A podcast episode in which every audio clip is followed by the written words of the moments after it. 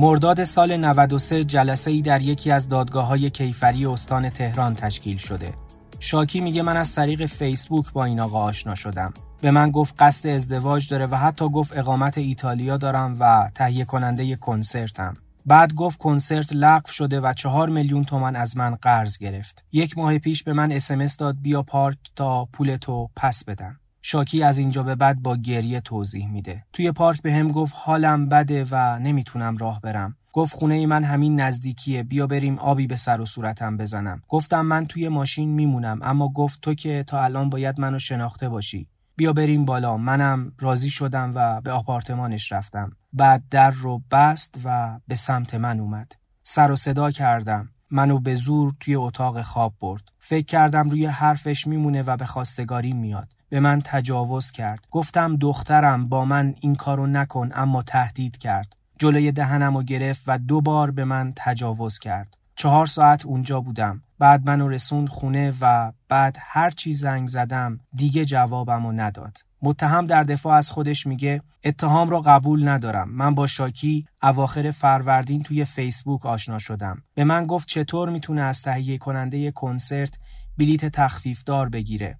منم به یکی از مراکز فروش بلیت معرفیش کردم. اصلا پارک نرفتیم و داخل خونه نیومد. ایشون توی لابی منزل اومد اما داخل نیومد. در نهایت دادگاه اینطور رأی میده. با توجه به اظهارات شاکی مبنی بر اینکه با متهم از طریق فیسبوک آشنا شده و به مدت دو ماه این آشنایی طول کشیده و این آشنایی برای ازدواج بوده و حتی به خاطر مشکلات مالی به متهم مبلغ چهار میلیون تومان قرض داده و خود به منزل متهم رفته و با توجه به اظهارات و دفاعیات متهم حکم بر براعت متهم از اتهام تجاوز به عنف صادر می شود. اما با توجه به مدارک پرونده و گواهی پزشکی قانونی و اظهارات متناقض متهم در مراحل رسیدگی و ارائه مشخصات منزل از طرف شاکی و انکار بلاوجه متهم به زهکاری او در حد زنای غیر محسنه مسلم و متهم به صد ضربه شلاق حدی محکوم می شود. شاکی از حکم دادگاه بدوی در تعیین مجازات زنای غیر محسنه تقاضای تجدید نظر می‌کنه اما دادگاه تجدید نظر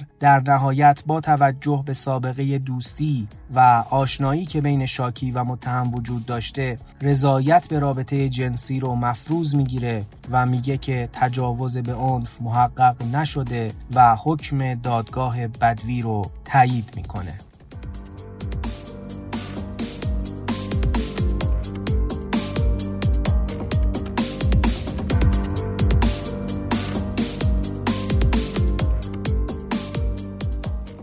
سلام. من زرقام نرهی در هر قسمت پادکست دفیله یه موضوع حقوقی رو با نگاهی به قانون به زبان ساده برای شما روایت می‌کنم. دفیله به معنی رژه رفتنه و یکی از روش های قدیمی برای تشخیص هویت مجرما بوده. توی این روش پلیس طی روزهای خاصی از هفته زندانیای تازه وارد رو توی محوطه زندان شهر جمع می کرده و اونا رو از مقابل مأمورای کلانتری، زندانبانا و زندانی های قدیمی عبور می‌داده یا به عبارتی دفیله می کرده تا به این وسیله زندانیای فراری یا سابقه دار شناسایی بشن. اگه تابلوی هواخوری زندانیان اثر ونسان ونگوک رو دیده باشین توی اون تابلو نمونه ای از دفیله زندانی ها به تصویر کشیده شده.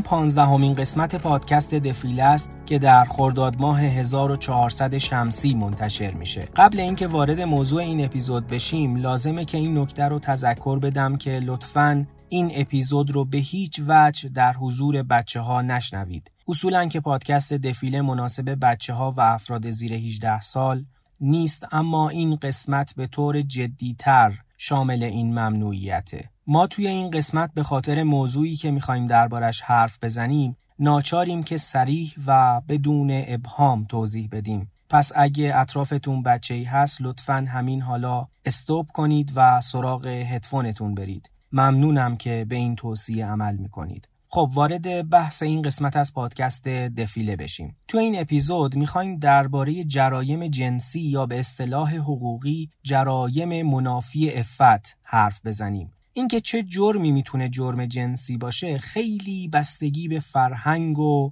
عرف جامعه داره. اگه توی فرهنگ کشوری ازدواج تنها راهی نباشه که آدما بتونن با همدیگه رابطه جنسی داشته باشن طبیعتا رفتارهای جنسی خارج از چارچوب نهاد ازدواج نمی‌تونه جرم باشه. یا اگه ازدواج چیزی جز ارتباط زن و مرد باشه و افراد همجنس هم بتونن با همدیگه ازدواج کنن همجنسگرایی نمی‌تونه عنوان مجرمانه داشته باشه.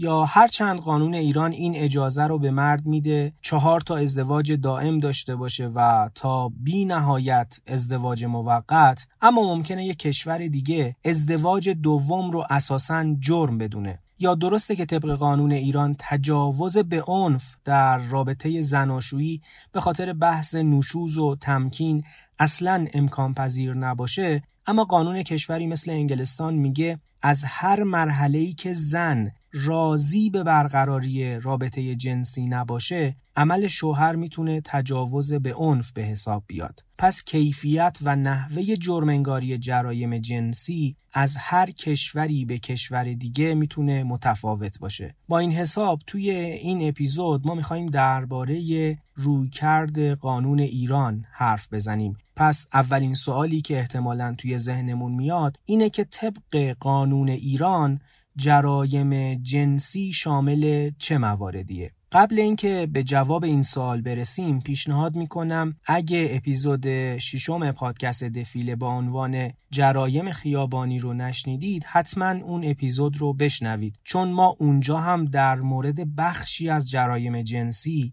حرف زدیم و این دوتا اپیزود می‌تونن مکمل همدیگه باشن. در هر حال جرایم جنسی در ایران به دو دسته کلی حدود و تعذیرات تقسیم میشه. منظور از حد که جمع مکسرش میشه حدود جرایمیه که مجازات اونا ثابته. جرایم حدی حاصل رویکرد شرع و دین اسلامه. یعنی جرم حدی همون مجازاتی رو داره که در زمان پیامبر در عربستان داشته و در هر زمان و مکان دیگه هم که مقررات اسلامی حاکم باشه همین مجازات ها اجرا میشن. مثلا اگه زمان پیامبر اسلام یه پسر مجردی توی مکه مخ یه دختر مجرد دیگر رو می‌زد و بدون اینکه رابطه زوجیتی بینشون باشه با هم رابطه جنسی برقرار می‌کردن مجازاتش صد ضربه شلاق بود. و همینطور اگر همین حالا و در سال 1400 شمسی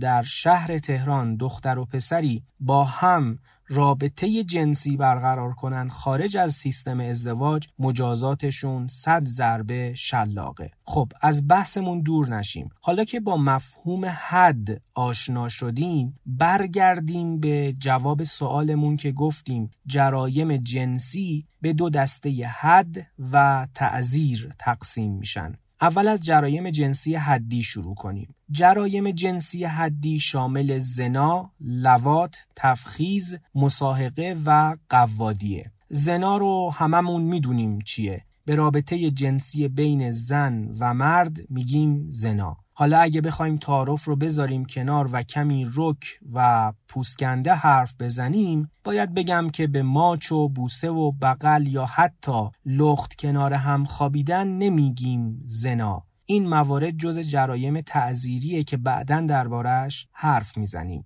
از نظر قانون ایران زنا زمانی اتفاق میافته که مرد آلت تناسلی خودش رو داخل اندام جنسی زن یا پشت زن کنه. پس فقط به این عمل میگیم زنا و هر رفتار دیگه جز این بین زن و مرد باشه اسمش زنا نیست. مجازات زنا برای افراد متعهل سنگساره.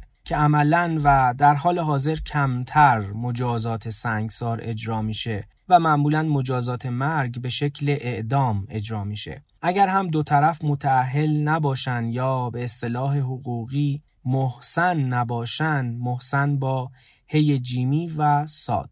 مجازاتشون صد ضربه شلاقه. جرم بعدی لواته که قوم حضرت لود هم به این عمل بسیار معروف بودن لوات از نظر کیفیت ارتکاب مثل زناست. منتها با این تفاوت که بین دو نفر مذکر اتفاق میافته. یعنی دو طرف رابطه مرد یا پسرن. در لوات هم باید آلت جنسی مرد وارد پشت یا مقعد طرف دیگه بشه که در فقه اصطلاحاً به پشت میگن دوبر و به جلو میگن قبل. با قاف نوشته میشه. طبیعتا قبل فقط در مورد زنها مستاق داره. هر رابطه جنسی دو طرف داره که یک نفر فائل یکی مفعول. در لوات مجازات مفعول همیشه اعدامه. یعنی فرقی نداره که مفعول مجرد باشه یا متعهل.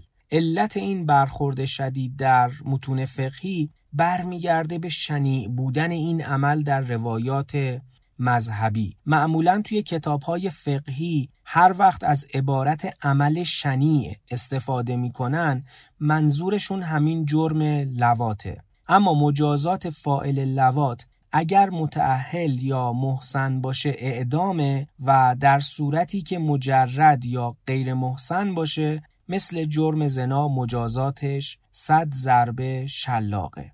حالا که لوات رو گفتیم توضیح دادن تفخیز کار سختی نیست. تفخیز با طی دو نقطه و دال زال. چرا توضیحش کار سختی نیست؟ چون که تفخیز عین لواته یعنی بین دو نفر مذکر اتفاق میفته منتها آلت جنسی مردانه وارد دوبر نمیشه. لطفا تعریف دوبر رو به یاد بیارید چون با ادبتر از این نمیشه گفت. گفتیم که دوبر یعنی پشت یا باسن. خب در جرم تفخیز آلت جنسی مردانه داخل دوبر نمیشه بلکه اندام تناسلی مرد بین رانها یا نشیمنگاه یه انسان مذکر دیگه قرار می‌گیره. میزان مجازات لوات و تفخیز با هم فرق می‌کنه. میزان مجازات لوات رو گفتیم که بین فائل و مفعول متفاوته و مفعول همیشه مجازاتش اعدامه و فائل اگر متعهل باشه مجازاتش اعدامه و اگه مجرد باشه مجازاتش صد ضربه شلاقه. توی مجازات تفخیز دیگه این تفکیک متعهل و مجرد بودن وجود نداره و در هر صورت مجازات فاعل و مفعول صد ضربه شلاقه. اینجا یه چیزی رو فراموش نکنیم. توی هر جرمی اگه ثابت بشه که یه نفر به زور و تهدید و ارعاب و ضرب و شتم یکی دیگر رو وادار کرده که باهاش رابطه جنسی برقرار کنه اون شخصی که مجبور شده به رابطه جنسی مجازات نمیشه. پس اینی که میگیم مجازات مفعول در جرم لوات همیشه اعدامه منظورمون این نیست که حتی اگر مجبور شده باشه بازم به اعدام محکوم میشه. ما هر وقت از مجازات حرف می‌زنیم فرضمون زمانیه که دو نفر آدم عاقل و بالغ با اراده و اختیار و رضایت خودشون وارد رابطه جنسی شدن. وگرنه بحث تجاوز به زور و بدون رضایت کاملا جداست. چون در فرض تجاوز به عنف متجاوز به اعدام محکوم میشه. البته قانون چند مورد دیگر رو هم در حکم تجاوز به عنف گرفته و مرتکب رو به مجازات اعدام محکوم کرده. اول زنا با مهارم نسبیه. یعنی مثلا زنای پدر با دختر یا زنای برادر با خواهر یا دایی و عمو با برادرزاده و خواهرزاده. دوم زنا با زن پدر یا به عبارتی نامادریه و سوم زنای مرد غیر مسلمان با زن مسلمان که در این حالت فقط مرد غیر مسلمان اعدام میشه. خب تا اینجا زنا و لوات و تفخیز رو توضیح دادیم. حالا بریم سراغ مساحقه مساحقه با سین هی جیمی و قاف. مساحقه شبیه لواته منتها بین دو تا دختر یا دو تا زن اتفاق میفته به این ترتیب که انسان معنسی اندام تناسلی خودشو روی اندام تناسلی همجنس خودش قرار بده. مجازات مساحقه در هر حالتی صد ضرب شلاقه. یعنی دیگه اینجا تفاوتی بین متعهل و مجرد وجود نداره. اما آخرین جرم حدی قوادیه قوادی با قاف نوشته میشه. قوادی که در اصطلاح مردم کوچه و بازار نه ولش کن معنی قوادی توی کوچه و بازار خیلی بیادبیه. اما با ادبیش میشه دلال محبت یعنی کسی که پول می‌گیره و دو نفر رو برای رابطه جنسی لوات و زنا به هم وصل می‌کنه. مجازات قوادی 75 ضربه شلاقه. منتها آقا یا خانوم قواد وقتی به مجازات 75 ضرب شلاق محکوم میشه که اون دو نفر آدمی رو که به هم وصل کرده در عمل و واقعا مرتکب زنا و لوات بشن. حالا اگه این دوتا آدمی که به هم معرفی شدن با هم به توافق نرسن یا دعواشون بشه و به هر دلیلی رابطه جنسی انجام نشه آقا یا خانم قواد بسته به نظر قاضی بین 31 تا 74 ضربه شلاق می‌خوره. به علاوه اینکه به 6 ماه تا دو سال حبس هم محکوم میشه. آقای قاضی من نکه نخوام. هنوز نمی‌تونم جزئیات ماجرا رو بگم. از بعد از اون ماجرا احساس می‌کنم روحم یه جور بعدی کسی شده. یه حس بی حرمت شدن شب و روز با من. آروم باش دخترم. حرف تو بزن. این آقا یه کاری کردن که من احساس کنم بی ارزش شدم. شما به من بگید من با این حس چجوری زندگی کنم؟ آقای قاضی خدا شاهده که آقا قسم نخور. فقط قضیه رو تعریف کن. خدای خودت کمکم کن.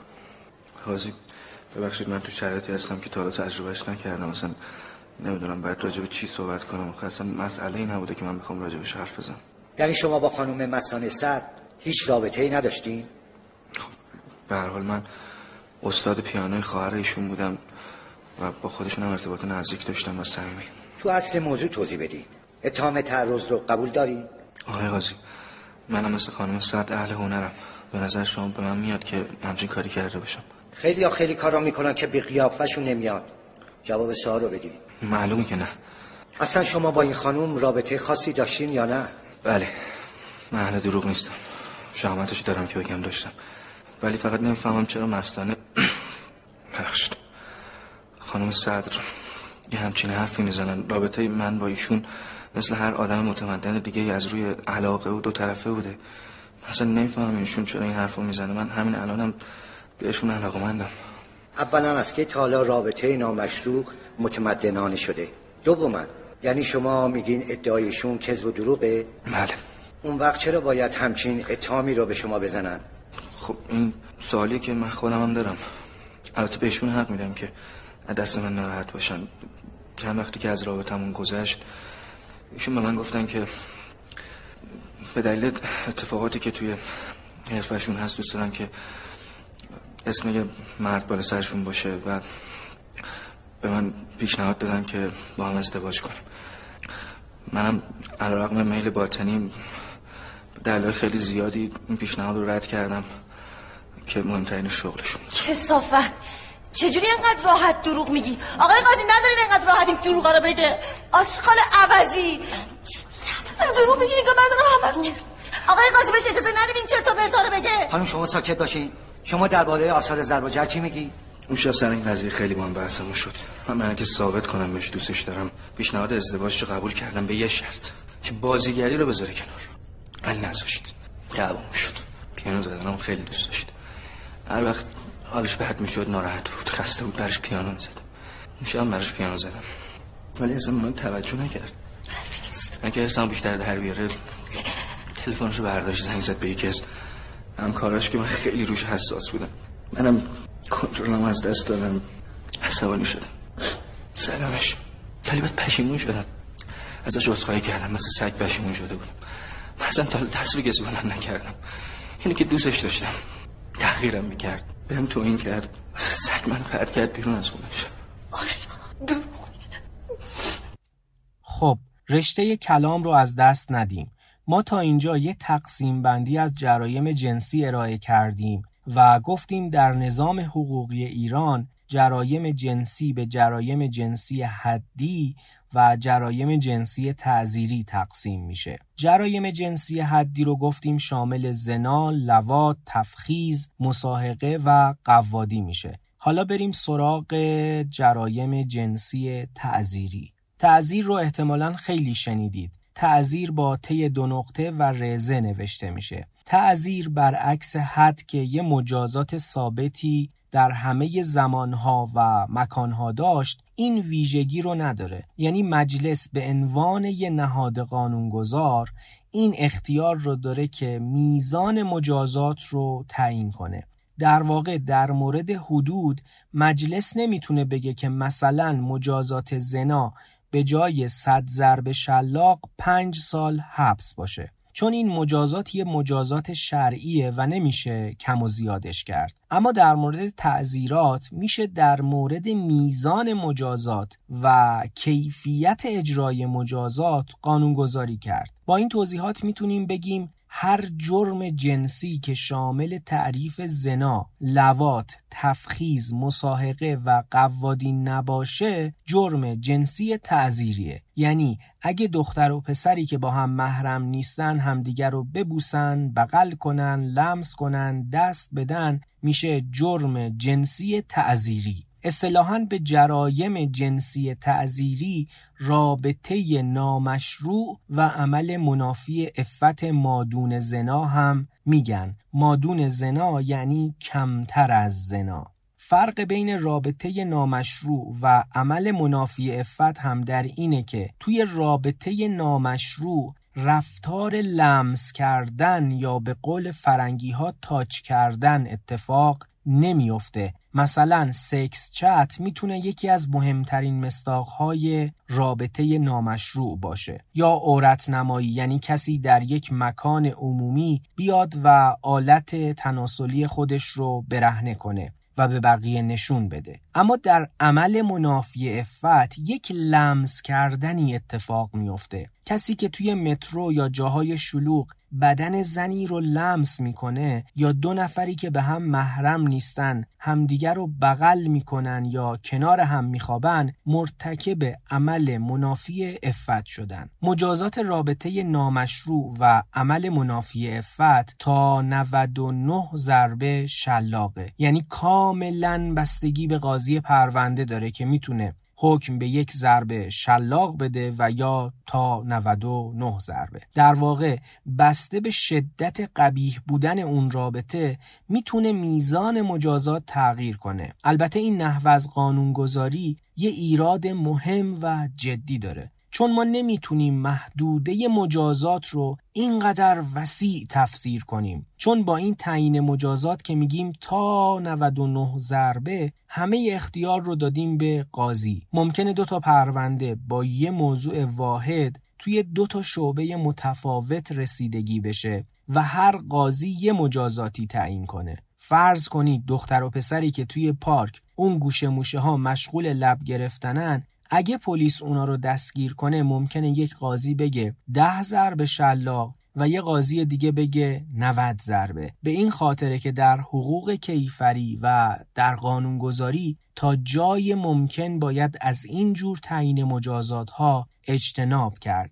ایراد دیگه که این نحو از قانونگذاری داره اینه که تناسب بین جرم و مجازات به درستی رعایت نمیشه. توی حقوق کیفری میگیم که بین جرم و مجازات باید یه نسبتی وجود داشته باشه. یعنی اگر کسی مرتکب یه جرم ساده ای مثل توهین شد نمیشه به سی سال زندان محکومش کرد. چون هیچ تناسبی بین جرم توهین و سی سال زندان وجود نداره. اما اگر کسی مرتکب کلاهبرداری یا اختلاس میلیون دلاری شده باشه محکوم کردنش به مجازات حبس طولانی مدت توجیه پذیر و منطقیه پس همیشه وقتی قرار مجلس دست به قانونگذاری بزنه باید تناسب بین جرم و مجازات رو رعایت کنه بنابراین جرم و مجازات کفه های ترازوی عدالتن و نباید با قانونگذاری اشتباه این تعادل رو به هم زد.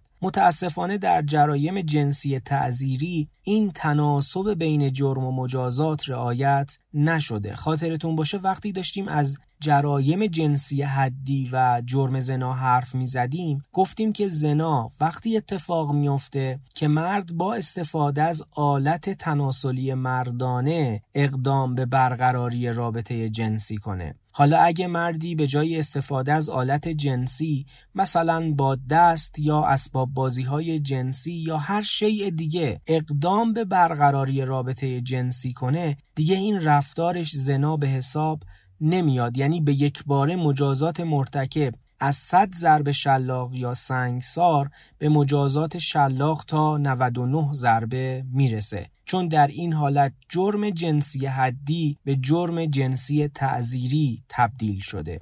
علاوه بر رابطه نامشروع و عمل منافی افت یکی دیگه از جرایم جنسی تعذیری ایجاد مرکز فساد و فحشا یا تشویق مردم به فساد و فحشاست. این جرم شبیه جرم قوادیه که قبلا در موردش توضیح دادیم. گفتیم که در جرم قوادی یه شخصی به اسم قواد دو نفر رو برای رابطه جنسی به هم وصل می‌کنه. حالا اینجا بحث دایر کردن یا ایجاد مرکزی برای فساد و فحشا مطرحه. گاهی توی قانون یه سری مکانهای مجرمانه خودشون موضوع جرمن. یعنی وجود یه مکانی هدفی جز ارتکاب جرم نداره. مثلا توی اپیزود 11 هم که درباره مواد مخدر بود گفتیم که ایجاد مکانی برای استعمال مواد مخدر و مواد روانگردان جرمه یا همینطور درست کردن جایی برای مصرف مشروبات الکلی یا قمار. حالا اینجا هم که سر صحبتمون در مورد جرایم جنسیه همین بحث مطرحه. یعنی کسی بیاد یه جایی رو به اسم مکان درست کنه تا آدما بیان اونجا فساد و فحشا کنن. بنابراین اگر کسی مرکزی رو برای فساد و فحشا درست کنه یا اونجا رو اداره کنه ممکنه به یک تا ده سال حبس محکوم بشه. این مجازات حبس تا وقتی اجرا میشه که رفتار طرف قوادی نباشه. همین که معلوم شد رفتار طرف قوادیه جرمش از یه جرم تعذیری تبدیل به جرم حدی میشه و به مجازات 75 ضربه شلاق حدی محکوم میشه. حالا این سوال پیش میاد که به چه مکانی می‌تونیم بگیم مرکز فساد و فحشا. یه تفسیر اینه که به جایی که آدما توی اون مکان رابطه جنسی زنا و لوات برقرار می‌کنن میشه گفت مرکز فساد و فحشا. اما توی پرونده های منافی افت یا به اصطلاح پرونده های منکراتی گاهی دادگاه ها از این تفسیر هم فراتر میرن و کسایی که از توی پارتی یا عروسی های مختلط بزن و برقص یا سالن تتو مزون، فشن شو، کلاس رقص و جاهایی از این دست دستگیر میشن به این مکانها هم میگن مرکز فساد و فحشا. در صورتی که اصولا توی این مکانها الزامن رابطه جنسی اتفاق نمیافته. علاوه بر ایجاد مرکز فساد و فحشا تشویق مردم به فساد و فحشا هم خودش یه جرم مستقله. زنای خیابانی که توی ادبیات پلیسی بهشون میگن زنان ویژه و توی عرف به روسپی و یا تنفروش معروفن می‌تونه یکی از مصادیق تشویق به فساد و فحشا باشه. اگه این زنها مرتکب زنا بشن که مجازاتشون همون مجازات زناست. اما محل بحث ما زمانیه که این افراد هنوز وارد رابطه جنسی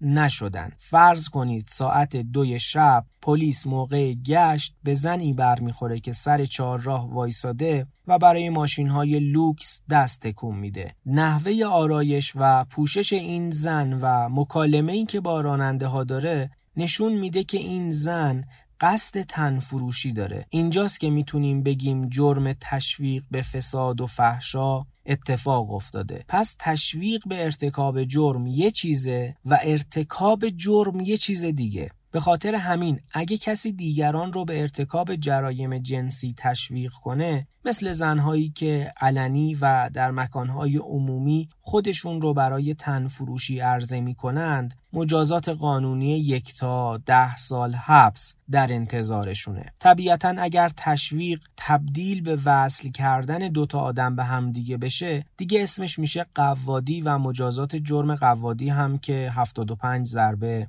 شلاقه. حالا که بحثمون رسید به دایر کردن مرکز فساد و فحشا داستان یه پرونده واقعی رو تعریف کنیم. سال 92 پرونده‌ای در یکی از شعب کیفری دادگاه های تهران تشکیل شد با موضوع مشارکت در فراهم نمودن موجبات فساد و فحشا. این پرونده سه تا متهم داشت. پدر و مادری که برای پسرشون مراسم عروسی برگزار کرده بودند و یه نفری که مسئولیت برگزاری جشن رو داشت. موضوع پرونده از این قرار بود که به پلیس گزارش میدن عروسی مختلطی با رقص و آواز و موسیقی زنده در حال برگزاریه و آدمای این عروسی هم نیمه برهنن. پلیس هم بعد از حضور در محل عروسی پدر و مادر داماد رو به عنوان برگزار کننده های مراسم عروسی و یه شخص دیگه که از مهمونا پذیرایی می‌کرده رو دستگیر می‌کنه. توی مراسم عروسی یه سری طبعی خارجی از کشور انگلیس هم حضور داشتن چون که عروس خانوم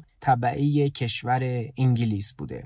های ردیف اول و دوم یعنی همون پدر و مادر شاه دوماد اینجوری از خودشون دفاع می‌کنن که عروسشون تازه یه هفته است که مسلمون شده. و با حضور پلیس عملا مراسم عروسی به هم خورد و با به هم خوردن جشن عروسی خاطره تلخی برای عروس تازه مسلمونشون ایجاد شد. در ادامه هم توضیح میدن که ما به هیچ کدوم از مهمونان نگفته بودیم که هجاب اسلامی رو رعایت نکنن بلکه بهشون تأکید کرده بودیم که شونات اسلامی رو رعایت کنن و حتی یه پرده هم بین زن و مردها نصب کرده بودیم که فاصله شرعی رعایت بشه و اونایی هم که می‌خواستن پیش شوهرشون بشینن هجاب شرعی رو رعایت کرده بودن. مادر داماد هم میگه که خود من با هجاب کامل توی مراسم عروسی بودم و برای درستی حرفاش فیلم عروسی رو زمیمه پرونده می‌کنه. در هر حال پدر و مادر داماد شدیدن برگزاری مراسم فساد و فحشا رو انکار می‌کنن. دادگاه با توجه به دفاعیات متهمها و همینطور با توجه به اینکه برخلاف گزارشی که به پلیس داده شده بود که اونجا دارن مشروبات الکلی سرو می‌کنن میگه که نه مشروبی توی مراسم عروسی پیدا شد و نه با توجه به فیلم عروسی رقص مختلطی انجام شده که بگیم عمل پدر و مادر داماد جرمه. دادگاه یه استدلال جالب دیگه هم می‌کنه و میگه این جرم یعنی جرم دایر کردن مکانی برای فساد و فحشا جرمی نیست که با یک بار اتفاق بیفته. یعنی ما وقتی می‌تونیم بگیم فلانی محکوم میشه به مجازات دایر کردن مرکز فساد و فحشا که این کار رو شغل و حرفه خودش قرار داده باشه. این در حالیه که پدر و مادر دوماد یک بار اونم برای پسرشون همچین مراسمی برگزار کردن. حالا اینکه یه تعدادی خانوم توی شلوغی عروسی هجاب شرعی نداشتن نمیشه یقه پدر و مادر دوماد رو گرفت. پدر و مادر دوماد هم میگن توی اون شلوغی عروسی ما حتی فرصت اینو نداشتیم به همه مهمونا سلام کنیم. چطور می‌تونستیم بریم به همشون تذکر بدیم که خواهرم هجابت در مورد متهم ردیف سوم یعنی اون شخصی که مسئولیت پذیرایی از مهمونا رو داشته دادگاه میگه که کار این آدم هم جرم نیست و نمیشه به صرف پذیرایی کردن از مهمونا این شخص رو به مشارکت در برگزاری مراسم فساد و فحشا محکوم کرد. خلاصه برخلاف کیفرخواستی که دادسرا داده بود و از نظر دادسرا عمل این سه نفر رو جرم دونسته بود دادگاه رفتار این سه نفر رو جرم ندونست و حکم به براعت همه اونا داد. از انواع شیب و شگردهایی که معمولا تبهکاران و متجاوزین از اون استفاده می‌کنن ایجاد دوستی های ناباب ایجاد دوستی های خیابانی است که معمولا سوژه های خودشون رو موقعی که انتخاب می‌کنن از افرادی کم سن و سال و یا مجرد انتخاب می‌کنن و با دادن امیدهای واهی به اونها مانند ازدواج اینها رو مجذوب خودشون می‌کنن. و معمولا با اقفال و فریب و یا به بحانه های مختلفی همچون نشون دادن به خانواده صحبت با خانواده این افراد رو به مکانهای خلوت از پیش تعیین شده ای که معمولا در این گونه مکانها یکی دو نفر دیگه هم حضور دارن می‌برند. و بعد از اینکه اون عمل شنی تجاوز رو انجام میدن اقدام به تهیه عکس و فیلم می‌کنن. که بعد با همین عکس و فیلم سوژه های خود رو مرعوب می‌کنند و تهدید می‌کنند که اگر جای عنوان کند موضوع رو حتما اقدام به انتشار این عکس و یا تصاویر می‌کنند. من از همینجا خواهشم این هست که خدای نکرده اگر کسی مورد این گونه دسترازی ها قرار گرفته مورد این گونه جرم قرار گرفته توجهی به این تهدیدات نکند و حتما در اولین فرصت به پلیس مراجعه کنه چون پلیس با این گونه افراد با شدت برخورد خواهد کرد و بهترین راه هم همینه برای اینکه از عواقب بعدی جلوگیری بشه. تا اینجا از جرایم جنسی حدی گفتیم و بحثمون کشید به مصادیق جرایم جنسی تعذیری. چند نمونه از مصادیق جرایم جنسی تعذیری رو توضیح دادیم و حالا می‌خوایم درباره موارد دیگه ای از جرایم جنسی تعذیری حرف بزنیم. کسایی که سنشون و حافظشون یاری می‌کنه احتمالا یادشون میاد که اوایل دهه 80 قضیه انتشار فیلم های پارتی و روابط خصوصی فوتبالیستا و بازیگرا خیلی روی بورس بود گهگداری هم فیلمی از استخر زنونه دست به دست می‌شد. اون سالا تکنولوژی بلوتوس چیز خیلی خفنی بود و ملت باهاش فیلم و عکس شیر می‌کردن. هنوز از فلش و هارت خبری نبود و سیدی برای خودش پادشاهی می‌کرد. خلاصه توی این دوره دست به دست شدن این فیلم های خصوصی خیلی زیاد شده بود و سال 85 هم وقتی فیلمی منتصب به زهرا امیر ابراهیمی که اون سالها با بازی توی چند تا سریال تلویزیونی معروف شده بود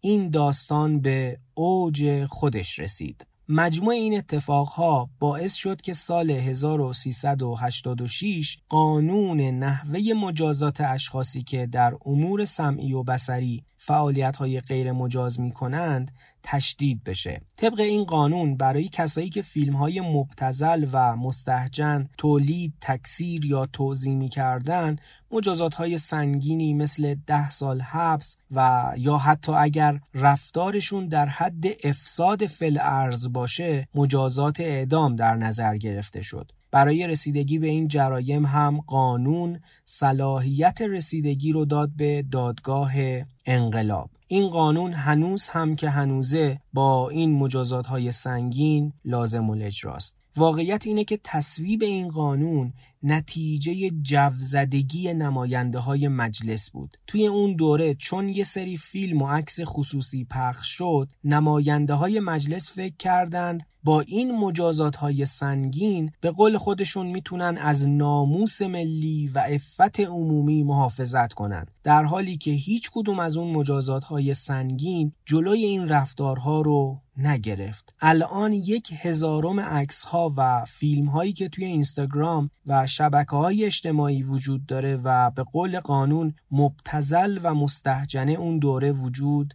نداشت. منتها وقتی از روی جوزدگی و احساسات قانونی تصویب بشه نتیجهش میشه این که تناسبی بین جرم و مجازات وجود نداره و چند سال بعد که احساسات همه فروکش کرد میشه با همین قانون نادرست و ناکارآمد یه نفری رو به مجازات سنگینی محکوم کرد. بگذریم. در هر حال با توجه به اینکه تکنولوژی همیشه از قانون و قانونگذارها چند قدم جلوتره سال 88 قانونی تصویب شد به اسم قانون جرایم رایانه ای با توجه به رواج استفاده از اینترنت و ابزارهای هوشمندی مثل رایانه و موبایل تمرکز این قانون روی این موارد بود توی اپیزود پنجم دفیله در مورد قانون جرایم رایانه‌ای و مخصوصا جرایم سایبری مفصل حرف زدیم. منتها با توجه به موضوع این قسمت در مورد بخشی از قانون جرایم رایانه‌ای حرف می‌زنیم که درباره جرایم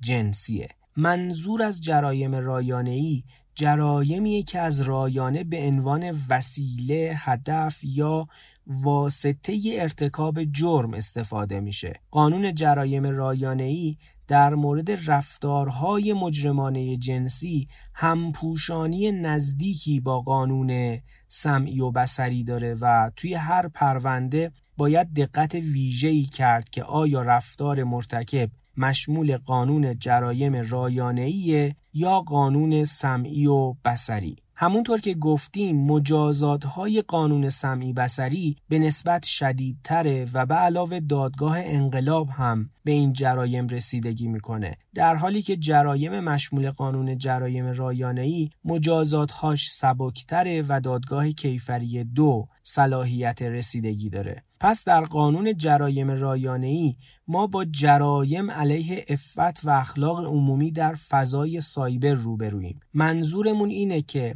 هر نوع انتشار، توزیع، معامله و ارسال محتوای مستهجن، تحریک، ترغیب، تهدید، تطمیع و فریب افراد برای دسترسی به این محتوا اگر در بستر سامانه های رایانه یا مخابراتی اتفاق بیفته مشمول جرم جنسی سایبریه. با توجه به اینکه تا اینجا چند بار از کلمه مبتزل و مستحجن استفاده کردیم بد نیست این دوتا کلمه رو تعریف کنیم. طبق قانون به تصویر صوت یا متنی که برهنگی کامل زن و یا مرد یا اندام تناسلی یا آمیزش یا عمل جنسی رو نشون بده میگیم محتوای جنسی مستحجن مستاق بارز محتوای مستحجن فیلم های پرنن. حالا محتوای مبتزل یه درجه قباحت و زشتیش از محتوای مستحجن کمتره. به قول قانون جرایم رایانه‌ای آثار مبتزل به آثاری گفته میشه که دارای صحنه و صور قبیح هست مثل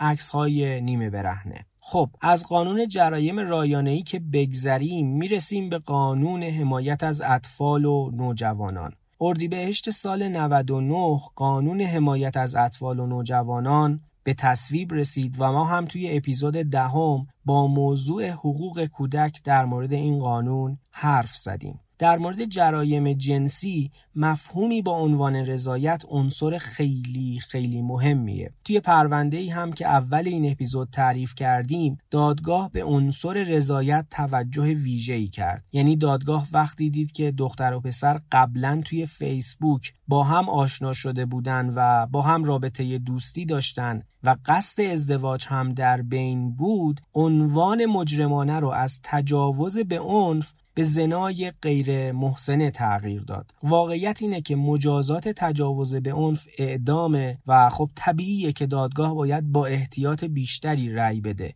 یعنی تصور کنید مجازات اعدام کجا و مجازات صد ضرب شلاق کجا. در هر حال باید این نکته رو در نظر داشته باشیم که هر زمانی رضایت در کار نباشه ما با جرم تجاوز یا ریپ سر و کار داریم. به همین خاطر اصولا در تمام نظامهای حقوقی تا یک سنی برقراری رابطه جنسی با بچه ها تجاوز محسوب میشه. حالا بسته به رویکرد هر کشوری میگن تا یک سنی ما مفروض می‌گیریم بچه اصلا رضایت نداره. مثلا ممکنه نظام حقوقی یک کشوری بگه اگر کسی با دختر یا بچه تا سن دوازده سالگی رابطه جنسی داشته باشه ولو اینکه اون بچه خودش هم مشکلی با این قضیه نداشته باشه عدم رضایت رو مفروض می‌گیریم. در ایران این قضیه کمی پیچیده است. چون قانون مجازات اسلامی ایران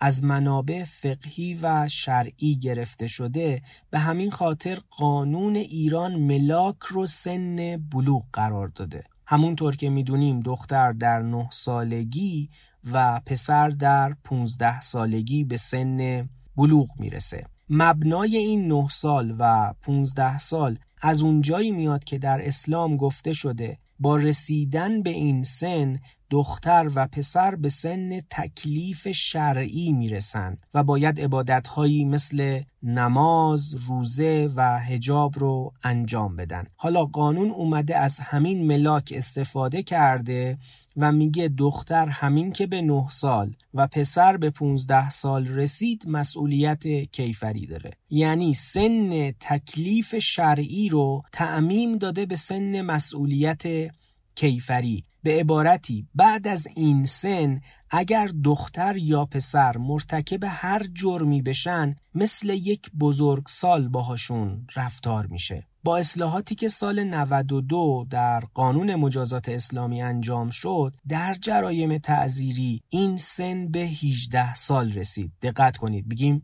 در جرایم تعذیری یعنی تا 18 سال مجازات های اطفال و نوجوانان مثل افراد بزرگسال نیست. اما در جرایم حدی همچنان مبنا همون 9 سال و 15 ساله. بنابراین با این توضیحات اگه دختر 9 ساله ای با پسر 14 ساله رابطه جنسی داشته باشه دختر به مجازات زنا محکوم میشه. اما برای پسر مجازات خفیفتری در نظر گرفته میشه. روی همین حساب قانون میگه اگر یکی از کسایی که مرتکب زنا شدن نابالغ باشه عمل زنا محققه. اما شخص نابالغ به مجازات زنا یعنی همون صد ضرب شلاق محکوم نمیشه. اما در فرض برعکس یعنی اگر مردی با دختر زیر نه سال زنا کنه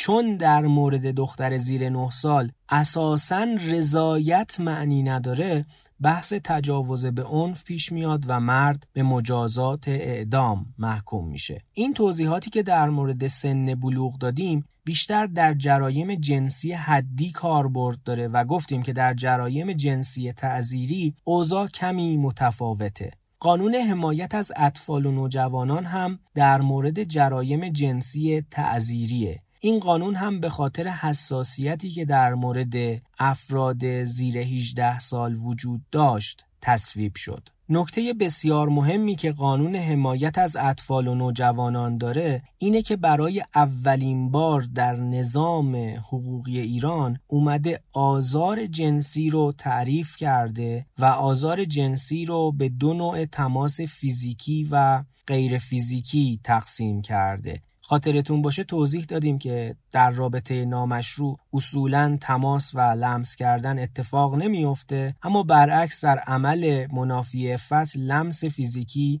وجود داره. پس این تعریفی که قانون حمایت از اطفال و نوجوانان در مورد آزار جنسی داره و به دو نوع فیزیکی و غیر فیزیکی تقسیم کرده خیلی شبیه به همون بحث رابطه نامشروع و عمل منافی افت از نظر تعریف داره. به علاوه با توجه به اینکه بچه ها تا سن 18 سالگی پیش پدر و مادر یا خانوادهشون زندگی می‌کنن اگه آزار جنسی از طرف این افراد اتفاق بیفته قانون مجازات سنگینتری رو در نظر گرفته. همونطور که خاطرتون باشه در مورد بحث جرایمی که در حکم زنایه به عنف توضیح دادیم اگر هم رابطه جنسی از طرف پدر و مادر اتفاق بیفته خب قانونگذار مجازات سنگینتری رو در نظر گرفته و زنای با مهارم مجازات اعدام رو داره. حالا که بحث به اینجا کشید بد نیست در مورد یک نکته مهمی که معمولا خیلی ها بهش توجه نمی‌کنن حرف بزنیم. موقعی که ما داشتیم این اپیزود رو آماده می کردیم خبر قتل بابک خرمدین به دست پدر و مادرش رسانه ای شد. خب ما هیچ جزئیاتی در مورد این قتل نمی‌دونیم. و بهترم هست که اصلا وارد جزئیات ماجرا نشیم. چون دست کم تجربه به خود من ثابت کرده که تا زمانی که پرونده ای رو به صورت کامل نخوندیم هر نوع اظهار نظری از نظر تحلیل حقوقی کار کاملا اشتباهیه. اما همونطور که می‌دونیم به فرض که پدری بچه خودش رو بکشه به هیچ وجه قصاص نمیشه و نهایتا دادگاه ممکنه از نظر جنبه عمومی جرم پدر رو به سه تا ده سال زندان محکوم کنه. همونطور که این قضیه در مورد رومینا مطرح شد. رومینا اشرفی دختر تالشی بود که متاسفانه پدرش خرداد سال 99 دست به قتلش زد. پس اصولا اگه پدر یا پدر بزرگ پدری به قتل بچه یا نوش اقدام بکنه قصاص نمیشه. حالا یه سوال مهمی پیش میاد. اونم این که اگه پدر با بچه خودش زنا یا لوات کنه آیا به مجازات اعدام محکوم میشه یا نه. شاید لابلای بحثای قبلی اگر دقت کرده باشید ما به این سوال جواب دادیم. اما با این حال شاید خیلی وقتها اگر این سوال از کسی پرسیده بشه ممکنه کسی با خودش یه دو دو تا چهار تا کنه و بگه وقتی که پدر بچهش رو می‌کشه و به مجازات مرگ محکوم نمیشه طبیعیه که به خاطر تجاوز به مجازات مرگ محکوم نشه. اما این تصور تصور اشتباهیه. اوایل امسال ماجرای تجاوز به دختر بچه 17 ماهه در شهر ری حسابی سر و صدا به پا کرد. توی این پرونده پدری به دختر بچه 17 ماهه خودش تجاوز کرده بود. اونجا هم خیلی ها تصورشون این بود که احتمالا تهش پدر متجاوز به مجازات زندان محکوم میشه. اما اینطور نیست. طبق قانون اگر کسی با مهارم خودش یعنی کسایی که بهش محرم هستن مثلا پدر با دختر یا برادر با خواهر رابطه جنسی داشته باشه به مجازات اعدام محکوم میشه. اما اینطور نیست. طبق قانون اگر کسی با مهارم خودش یعنی کسایی که بهش محرم هستند مثلا پدر با دختر یا برادر با خواهر رابطه جنسی داشته باشه به مجازات اعدام محکوم میشه. پس حواسمون باشه که قضیه قصاص نشدن پدر رو با ماجرای تجاوز قیاس نکنیم و این دوتا رو به هم ربط ندیم. خب از این نکته که بگذریم مطلب دیگه که در قانون حمایت از اطفال و نوجوانان برای اولین بار مطرح شد پیشبینی مجازات زندان برای کسایی که مرتکب رابطه جنسی تعذیر با بچه ها میشن. اگه دقت کرده باشید ما تا اینجا هر وقت از مجازات جرایم جنسی حرف زدیم توی اکثر موارد مجازات شلاق پیش بینی شده بود. با این حال توی قانون حمایت از اطفال و نوجوانان سیاست قانونگذاری بیشتر تمایل به مجازات حبس داره. جدایی از این می‌دونیم که همیشه توی فیلم ها کتاب ها یا آثار صوتی یه رده بندی سنی وجود داره و بچه ها تا یه سنی نباید اجازه دسترسی به هر محتوایی رو داشته باشن. متاسفانه با گسترش استفاده از اینترنت و مخصوصا بعد اینکه سر و کله کرونا پیدا شد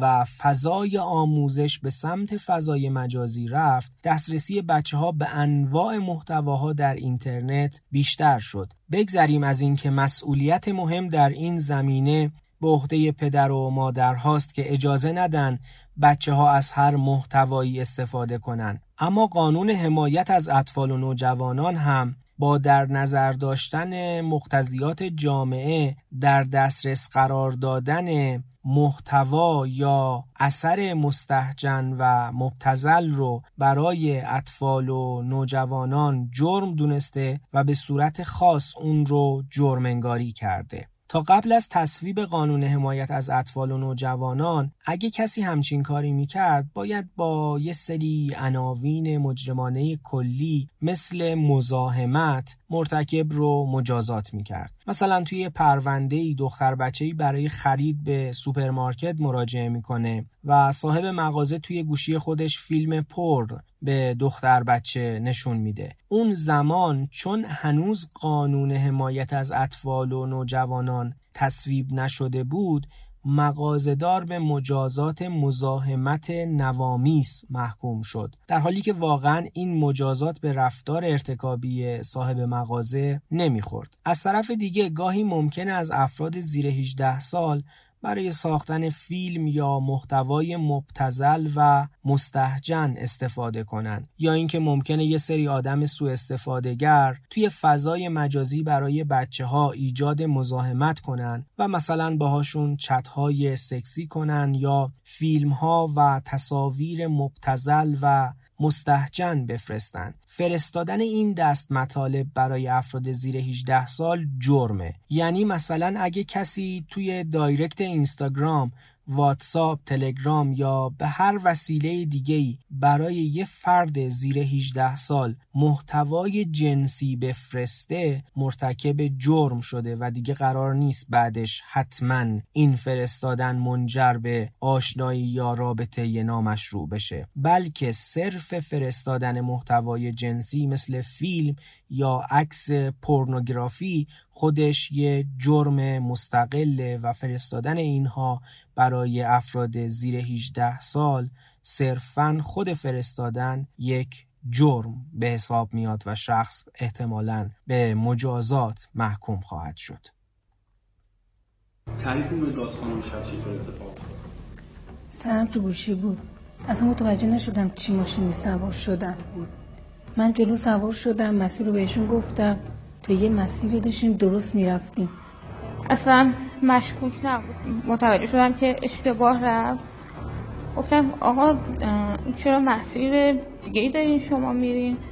بعد گفتش که نه ترافیک می‌خوام از این مسیر نزدیکتر سریعتر می‌رسیم. چرا تاکسی سوار نشدی؟ چون سرم تو گوشی بود. متوجه نشدم. عجله هم داشتم. بچم خونه بود. باز سری خودم رو میرسوندم خونه.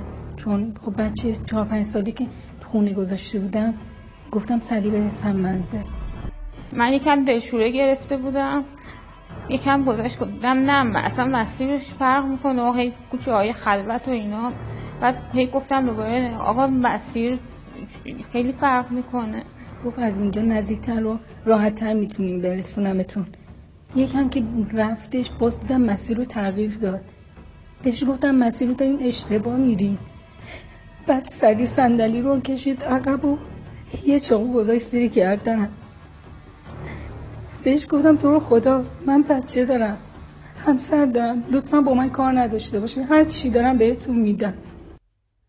یه مرور کنیم ببینیم تا اینجا از چه چیزایی حرف زدیم. جرایم جنسی رو به دو نوع جرایم حدی و تعذیری تقسیم کردیم. و گفتیم که جرایم جنسی حدی شامل زنا، لواط، تفخیز، مساحقه و قوادیه و جرایم جنسی تعذیری هم مصادیق متعددی داره مثل رابطه نامشروع، عمل منافی افت، دایر کردن مرکز فساد و فحشا، جرایم جنسی که توی قانون سمی بسری یا قانون جرایم رایانه‌ای و همینطور قانون حمایت از اطفال و نوجوانان. وجود داشت. حالا از اینجا به بعد می‌خوایم تمرکزمون رو بذاریم در مورد نحوه رسیدگی به پرونده های جرایم جنسی اول از همه اگه قربانی آزار جنسی شدید یا اطرافتون کسایی هستند که قربانی این جرایم شدن حتما یه سری نکات رو با دقت رعایت کنید. به هیچ وجه لباس یا اشیایی که موقع آزار جنسی همراه قربانی بوده نباید دور انداخته بشه یا اونا رو شست. بهترین کار اینه که لباس ها رو توی کیسه پلاستیکی گذاشت. در اولین فرصت ممکن باید شکایت کرد و برای معاینه به پزشکی قانونی مراجعه کرد. هرچند شاید قربانی توی اون ساعتهای اولیه در استرس و شک تجاوز باشه اما حتما باید شروع کنه تمام جزئیات رو با دقت بنویسه که تجاوز چطور اتفاق افتاد. وقتی میگیم جزئیات یعنی همه چیز. از قد و وزن و قیافه متجاوز بگیر تا جزئیات مکانی که تجاوز توی اون اتفاق افتاده. در هر حال ما در مورد این مسائل و نحوه اثبات آزارهای جنسی توی اپیزود ششم دفیل مفصل حرف زدیم و اینجا نمی‌خوایم دوباره اونا رو تکرار کنیم. جدایی از این بحث مسئله مهمی که در مورد جرایم جنسی وجود داره نحوه رسیدگی به این دست جرایمه. توی این جرایم ما با دو تا چالش خیلی مهم مواجه میشیم. از یه طرف رعایت حریم خصوصی شاکی و آزار و رنجیه که قربانی دیده و از طرف دیگه متهمی که به این اتهام تحت تعقیب قرار گرفته آبرو و حرمتش می‌تونه از بین بره. به همین خاطر در جرایم جنسی و مخصوصا در جرایم جنسی که با رضایت طرفین اتفاق میفته دقت کنید. میگیم جرایم جنسی که با رضایت طرفین اتفاق میفته اصل بر ممنوعیت تعقیب و تحقیق. یعنی شهروندها پلیس و دادگاه نباید احساس تکلیف کنن و به سرعت این آدما رو لو بدن تا به مجازات محکوم بشن. روایت های زیادی در متون فقهی وجود داره که توصیه بر بزهپوشی و منع تجسس در زندگی خصوصی جنسی اشخاص می‌کنه. یکی از معروفترین این روایت ها روایت ماعز ابن مالکه. ماعز پیش پیامبر میاد و اقرار می‌کنه که زنا کرده. اما هر بار پیامبر یه شک و شبهی میندازه تا جرم اثبات نشه. اما در نهایت با چهار بار اقرار از طرف ماعز پیامبر مجازات زنا رو اجرا می‌کنه. در هر حال حتی اگه این روایت ها هم وجود نداشت عقل و اخلاق هم حکم می‌کنه که توی زندگی آدما سرک نکشیم و لحاف دوشک و اتاق خواب کسی رو برای بقیه تعریف نکنیم. به همین خاطر قانون میگه انجام هر گونه تعقیب و تحقیق در جرایم منافی افت ممنوعه و پرسش از هیچ فردی در این خصوص مجاز نیست. یعنی خود قانون هم اصل رو بر این گذاشته که نباید وارد حریم خصوصی کسی شد. اما هر اصلی یه سری استثناء هم داره. استثناءات تعقیب و تحقیق در جرایم جنسی یا منافی فت چهار مورده. اول اینکه جرم جنسی علنی و جلوی چشم بقیه آدما انجام بشه. دوم اینکه جرم به عنف و به زور انجام شده باشه. سوم اینکه جرم به شکل سازمان یافته انجام شده باشه. مثل کسایی که به شکل سازمان یافته دخترهای خیابانی یا فقیر رو برای تنفروشی جمع می‌کنن و چهارم و آخر اینکه شاکی شکایت کنه. یعنی اگه این چهار مورد باشه دادگاه اجازه ورود به پرونده رو داره. در غیر این صورت حق هیچ تحقیقی رو نداره. در مورد این آخری یعنی شکایت شاکی باید بدونیم که از نظر قانون به کسی می‌تونیم بگیم شاکی که به طور مستقیم از ارتکاب جرم متضرر شده. مثلا اگه کسی گوشی منو به دزده پدر مادر یا برادر و دوستم نمی‌تونه شاکی باشه. بلکه چون ضرر به خودم وارد شده شاکی خود خودم هستم. توی جرایم جنسی هم همینه. یعنی شاکی کسیه که مورد آزار و اذیت جنسی قرار گرفته. پس اگه دختر 20 ساله ای مورد آزار و اذیت جنسی قرار بگیره پدرش نمی‌تونه شاکی باشه و شاکی خود دختره. اما اگر قربانی آزار جنسی زیر 18 سال باشه پدر یا سرپرست قانونی بچه یا طفل و یا نوجوان هم می‌تونه شاکی باشه. با فرمولی که گفتیم یعنی ورود ضرر مستقیم طبیعتا اگه زن و شوهر به هم خیانت کنن زن و شوهر نمی‌تونن شاکی باشن. یعنی اگه مردی به زنش خیانت کرد زن چون به طور مستقیم بهش ضرر وارد نشده نمی‌تونه شاکی باشه. اما رویه قضایی در ایران این نظر رو قبول نداره و توی خیانت های زن و شوهری زن یا شوهر رو هم شاکی حساب می‌کنه و میگه که ضرر نباید حتما فیزیکی و ملموس باشه. چون توی خیانت های افراد متعهل طرف مقابل از نظر روحی و معنوی آسیب دیده و به همین خاطر می‌تونه شاکی باشه. در هر حال اگه زن بتونه خیانت شوهرش رو ثابت کنه می‌تونه با همین کار مدرکی برای طلاق به استناد اسر و حرج جور کنه و در مواردی که وکالت در طلاق نداره از این روش برای طلاق استفاده کنه. بگذریم. جرایم جنسی مثل کلاهبرداری دزدی و یا حتی قتل نیست. شاید مردم با یه قاتل راحتتر کنار بیان تا با یه متجاوز جنسی. مخصوصا در ایران که فرهنگ و عرف ایرانی حساسیت زیادی روی مفاهیمی مثل ناموس و غیرت داره. حالا فرض کنید اگر کسی به دروغ و با صحنه سازی بخواد از کسی به اتهام آزار جنسی شکایت کنه ممکنه چه آبرویی از متهم بره؟ مثلا توی یه پرونده ای خانم جوونی که حدوداً بیست و چند سال سن داشت به خاطر اختلاف هایی که با مدیر ساختمون داشت از مدیر ساختمون شکایت کرد و گفت که این آقا توی آسانسور چند بار شلوارش رو پایین کشیده و عورت نمایی کرده و با این کار برای من ایجاد مزاحمت کرده.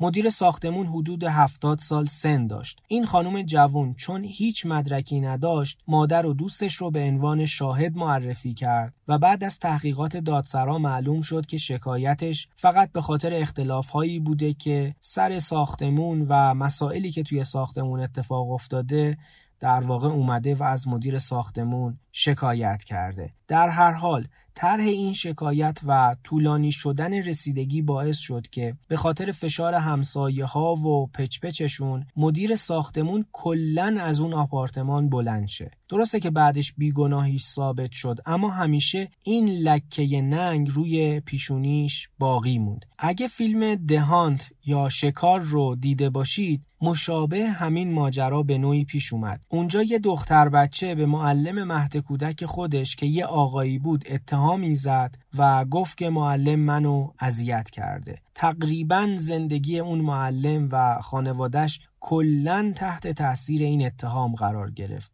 پس اصولا در جرایم جنسی یک اتهام نادرست علاوه بر اینکه زندگی متهم رو می‌تونه نابود کنه خانوادش هم به خاطر فشار اجتماعی و نگاه سنگین مردم می‌تونه متلاشی بشه. بله این فقط یک روی سکه است. اما اون روی سکه هم قربانی هایی هستن که میترسن شکایت کنن و دستشون به جایی بند نشه چون مدرک درست و حسابی ندارن و خیلی جاها حتی اگر مدرک هم داشته باشن از ترس آبرو و انگشت نما شدن بین دوست و آشنا ترجیح میدن سکوت کنن. این سکوت به قول صادق هدایت توی تنهایی مثل خوره روح و روانشون رو می‌خوره و میتراشه. پس قانون باید حواسش به قربانی های جرایم جنسی هم باشه و باهاشون طوری رفتار کنه که قربانی ها فکر نکنن قانون و دادگاه دشمن اونا هستن و بترسن از اینکه به دادگاه پناه بیارن. با این توضیحات فکر می‌کنم متوجه حساسیت پرونده های جرایم جنسی شدیم و باید حواسمون باشه که دو طرف درگیر ماجرا یعنی هم قربانی و هم متهم باید حقوقشون رعایت بشه. تقریبا چند سالی میشه که جنبش میتو در ایران هم راه افتاده و اسم آدمهای معروفی مثل آیدین آقداشلو و محسن نامجو هم به میون اومد. توی یکی مورد هم اونقدر روایت های مشابه زیاد بود که شخصی به اسم کیوان امام وردی با شکایت تعدادی از قربانیان آزار جنسی دستگیر شد. توی این پرونده ظاهرا متهم با ریختن قرص توی نوشیدنی قربانی ها و در شرایطی که حالت عادی نداشتن بهشون تجاوز می‌کرده. خاطرتون باشه گفتیم که در صورت به عنف یا به زور بودن تجاوز جنسی متجاوز اعدام میشه. معمولا هر وقت اسم عنف و زور میاد اولین چیزی که توی ذهن میاد اینه که یه نفر با کتک و بستن با تناب و کارهایی از این دست اگه تجاوز کنه میشه تجاوز به عنف. اما اینطور نیست. توی تجاوز به عنف به هر ترتیبی که رضایت از بین بره جرم تجاوز به عنف اتفاق میفته مثل تجاوز در حالت بیهوشی خواب یا مستی. یعنی مجازات تجاوز در بیهوشی و مستی اعدامه. و مجازات کسی هم که توی خیابون با زور و کتک دختری رو سوار ماشین می‌کنه و بعد بهش تجاوز می‌کنه مجازات این آدم هم اعدامه. به علاوه گاهی اصلا پای زور فیزیکی وسط نیست و مثلا متجاوز فیلم و عکسی از یه خانوم در اختیار داره و با تهدید به افشای اونا باهاش رابطه جنسی برقرار می‌کنه. این مورد هم تجاوز به عنفه. یعنی اگه کسی با تهدید و ترسوندن زنی رو وادار به رابطه جنسی کنه به مجازات اعدام محکوم میشه. به علاوه دختری که به سن بلوغ یعنی 9 سال نرسیده حتی اگه خودش راضی به رابطه جنسی باشه تجاوز به عنف به حساب میاد. چون دختر تا 9 سال اصلا رضایت داشتن و نداشتنش مثل همه و اگه کسی گولش بزنه و بهش تجاوز کنه مرتکب جرم تجاوز به عنف یا ریپ شده. خب از بحثمون دور نشیم داشتیم از جنبش میتو در ایران حرف می زدیم. جدایی از اینکه این جنبش در چند مورد تونست رفتارهای غیر اخلاقی بعضی آدمها را افشا کنه اما نمیشه انکار کرد که جنبش میتو با توجه به قدرت شبکه های اجتماعی گاهی بسیاری از اصول بدیهی و مسلم حقوقی رو زیر سوال می‌بره به عنوان یک اصل اساسی اصل بر براعته. یعنی اصل بر اینه که هیچ کسی مجرم نیست مگر اینکه دادگاه طبق قانون و با رعایت اصول دادرسی منصفانه به جرمی رسیدگی کنه و حکم بده. وقتی اتهام جنسی علیه شخصی در شبکه های اجتماعی مطرح میشه معمولا کفه ترازوی عدالت به سمت قربانی سنگینی می‌کنه و حرفهای متهم آزار جنسی یا اصلا شنیده نمیشه و یا کمتر شنیده میشه. اگر کسی مرتکب جرمی شده درستترین و اصولی ترین کار شکایت کردنه. شاید خیلی از قربانیان آزار جنسی فکر می‌کنن اگه شکایت کنن دستشون به جایی بند نمیشه و قانون به جای حمایت از اونها از متجاوز حمایت می‌کنه. این فکر به هیچ وجه درست نیست. اگه قربانیان آزار جنسی قبل از شکایت با یک نفر وکیل مشورت کنند و مدارک و مستندات کافی جمع آوری کنند خیلی درست و منطقی می‌تونن متجاوز رو محکوم کنند. میشه با اطمینان گفت که با داشتن استراتژی مشخص و مدیریت احساسات و همینطور کنترل رنجها و ناراحتیهای قربانی آزار جنسی در اکثر مواقع میشه علیه متجاوز حکم محکومیت گرفت. این ترسی که خیلی از قربانی ها دارند و فکر می‌کنن اگه شکایت کنن به جایی نمی‌رسن در خیلی از موارد کاملا نابجاست. حتی اگه شکایت قربانی تجاوز و یا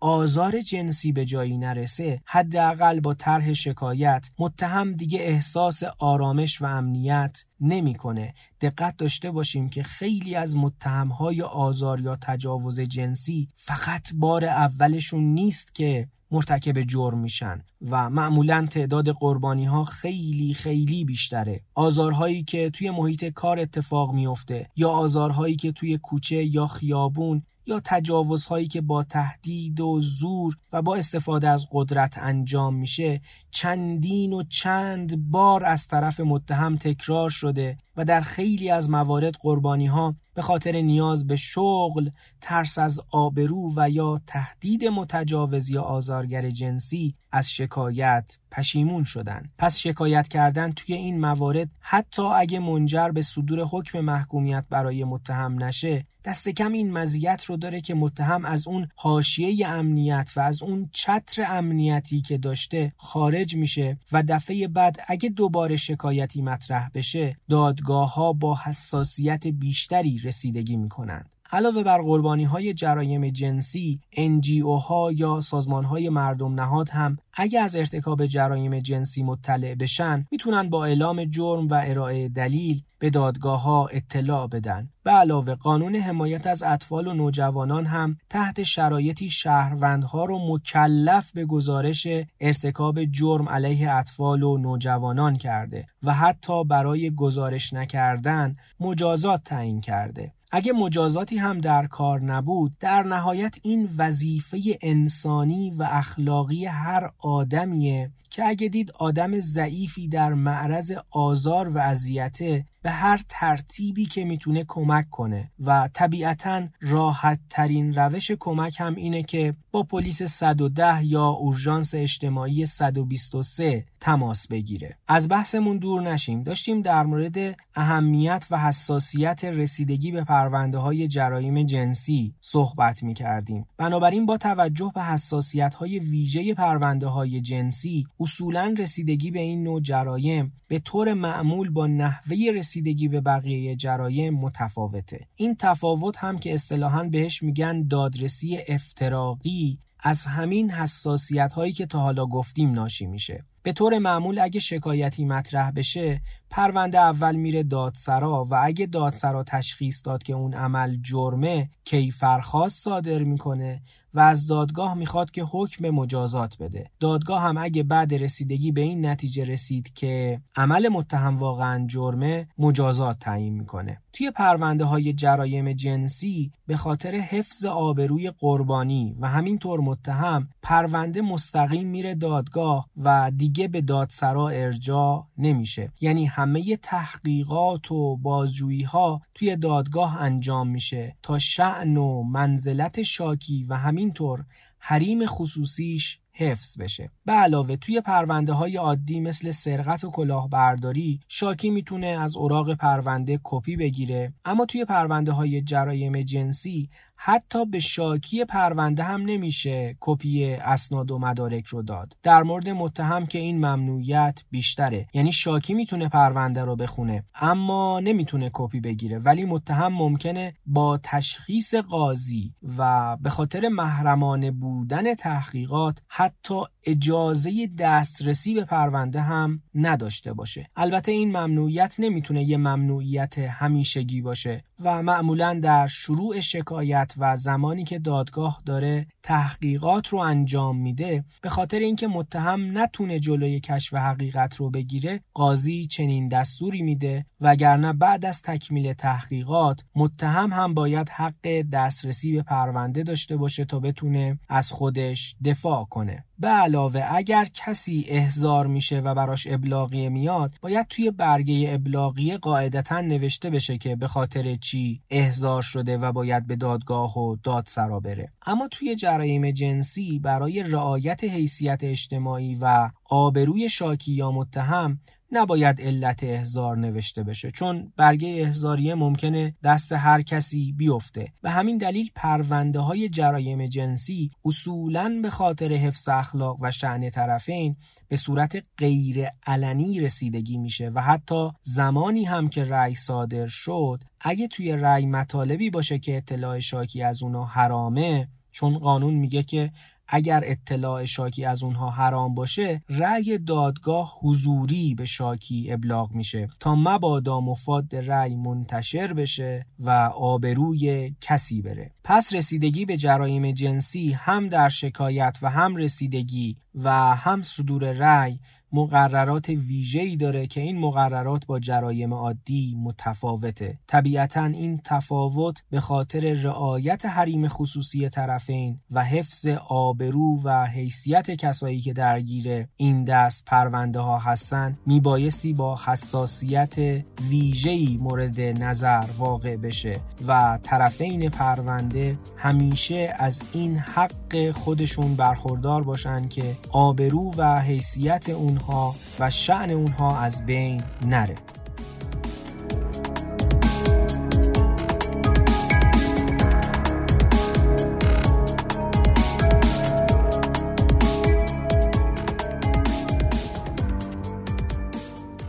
این پانزدهمین قسمت پادکست دفیله بود که من با همکاری مرضیه ضبط و منتشر کردم اگه پیشنهاد و نقدی نسبت به این پادکست دارید می‌تونید از طریق ایمیل، توییتر، تلگرام و اینستاگرام دفیله با ما در ارتباط باشید. طبیعتا کامنت شما، نقد شما و صحبتهای شما می‌تونه به ما کلی انرژی بده و ما رو امیدوار کنه به تولید اپیزودهای بعدی. در هر حال اگر خواستید پادکست دفیله رو پیدا کنید کافی پادکست دفیله رو توی گوگل search کنید و خیلی راحت به ما برسید. توی این اپیزود از چندین منبع استفاده شد که فهرست اونها در توضیحات پادکست آورده شده. در انتها از شما ممنونم که ما رو تا پایان گوش کردید. سرتون سلامت دلتون خوش. there's no heaven. Sees if you try. No hell below us. Above us, only sky.